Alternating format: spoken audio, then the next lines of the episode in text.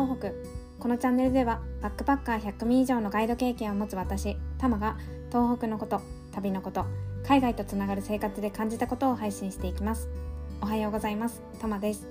12月になりましたね。皆さん。はい。いかがお過ごしでしょうか？車のタイヤ交換はおりましたでしょうか？うん。特に東北にお住まいの皆さん。うん。私はあのまだやってなくて今週末に姉と一緒にあのジャッキを上げてっていう形でやる予定です。はい、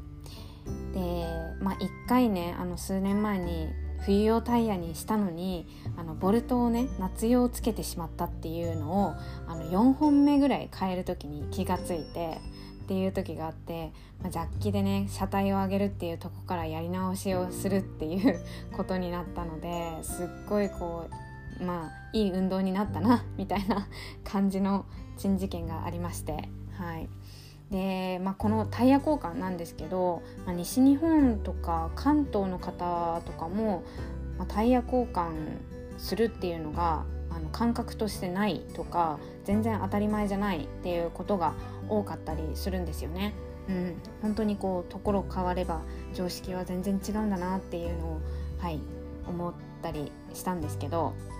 うん、最近ねあの名古屋出身のあの仕事仲間から言われて知ったことがありましてそうあの東北とか北海道とか寒い地域で、まあ、雪が降るとね道路が凍ったりするじゃないですか。うん、で、まあ、凍ってるところって、まあ、分かりやすいんじゃないかってあの思う人の方が多いと思うんですけどあの分かりにくい部分も結構あるんですよ。そうだからそれがもうまだよねみたいな感じで 言っててその人は。そうそうそう。だからめっちゃ怖いよねみたいな話をしてて、うん、なんかここは凍ってないだろうみたいな感じで思って歩いたら実は氷が張っていてあの滑ってこけそうになるみたいな、うん、ことがねあったりするんですよ。そう。だから冬のニュースとかであの結構こう街並みを映される時にあのこけてる人が多かったりする多い、まあ、たまにね言いたりするのもそう凍ってるのが見えなくて滑ってしまったっていう人も中にはいると思います。はい、であの氷がね張ってるところの歩き方、まあ、滑りにくい歩き方とかもあるのでそれをしてないとあのー、うんこけやすいっていうのもあったりするんですけどそう。こうかかとから足をつくんじゃなくってあの足の裏をそのままベタってつける感じとかもうなんなら最初から滑るようにしてつま先やらへんからつくとかそういろんな歩き方があるんですけど、うんね、もう本当にそういう風にして冬慣れを、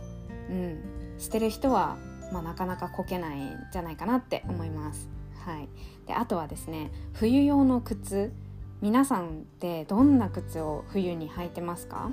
まあ、あの雪がね降らなかなか降らないとか降ってもすぐ乾くというか、うん、あのなくなるっていう地域の皆さんだとあの普通に靴履きますとか、うんまあ、寒いからブーツ履きますとかだと思うんですけどこう表から見たら普通の革靴とかブーツ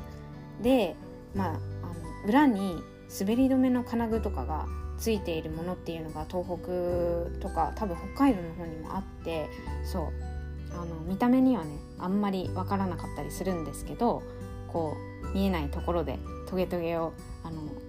足の裏に備えていたりします。はい、でなので本当にこう東北の人ってなかなかこけないなって思ってるのはもしかしたらあのそういうね金具とかがついてたりあの滑り止めの効果がめちゃくちゃ強いものがあの靴の裏についてたりっていうこともあるので、うん、冬の東北に来たいとか、まあ、特にねあの雪が多い地域を歩くっていう計画をしてる場合にはあの東北に来た時にでも靴を買うっていう選択肢もあっていいのかなっていうふうに思いましてちょっと今日はこのお話をさせていただきました。はい。最後まで聞いてくださってありがとうございました。では今日も一日深呼吸をして心楽しく過ごしましょう。ではまた。バイ。